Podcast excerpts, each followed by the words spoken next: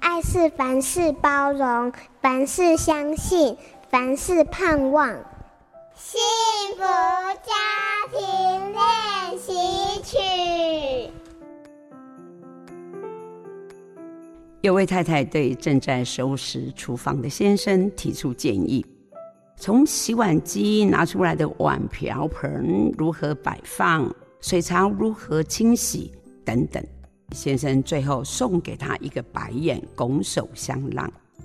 而另外一位太太则在先生对他的时间管理、休闲方式、亲友送礼等等很多的更好的意见，让太太不得不正眼望着他说：“大事小事你都有最好的意见，走路先生哪一只脚，恐怕也要问你。”以上这两个令人莞尔的幽默回答。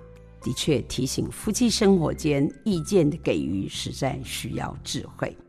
生活细节实在太多了，习惯不一定要变成别人的意见。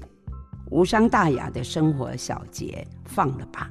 个人的习惯不是定律，换位思考和感受对方的处境，你会发现别人的决定也有他的道理。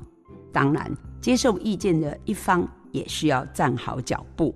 不要动不动就觉得别人恶意在批评你，也不必为了善解别人的爱而收下不适当的礼物，这绝对不是双方所愿的，更不是因为爱给出意见的初衷。我是家庭教育心理辅导工作者林凯庆，也是你心灵角落的好朋友。